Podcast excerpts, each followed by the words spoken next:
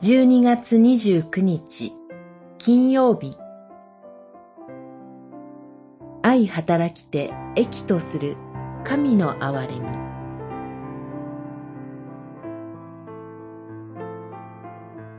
創世記五十章。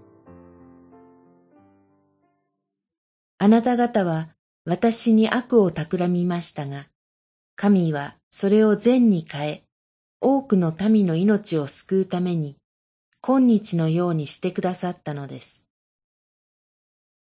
五十章、二十節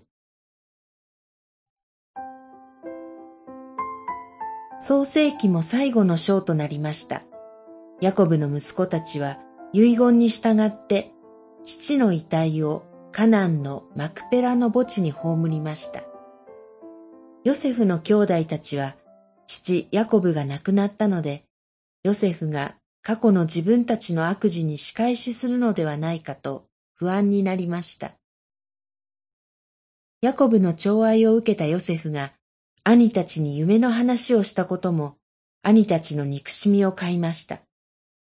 兄たちは妬みましたが、だからといってヨセフを殺そうとして穴に落としたことは問題です。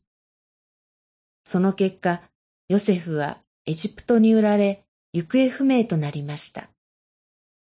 しかし、神のご計画の中で、エジプトで最小とされたヨセフは、ヤコブとその一族をエジプトに招き、飢饉から彼らを助け出しました。兄たちはヨセフに、父ヤコブが兄たちの咎を許すようにと言っていた、と人を介してヨセフに伝えました。そして、ヨセフの前に来て、ひれ伏して、私どもはあなたのしもべです、と告白しました。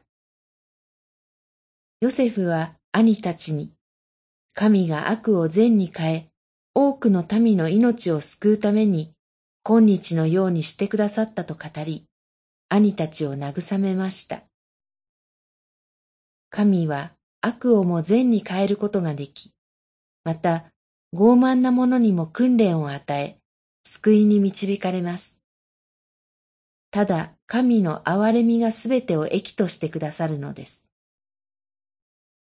祈り。主なる神様。私たちの罪を許し、あなたのご計画を導いてください。主の皆により祈ります。アーメン。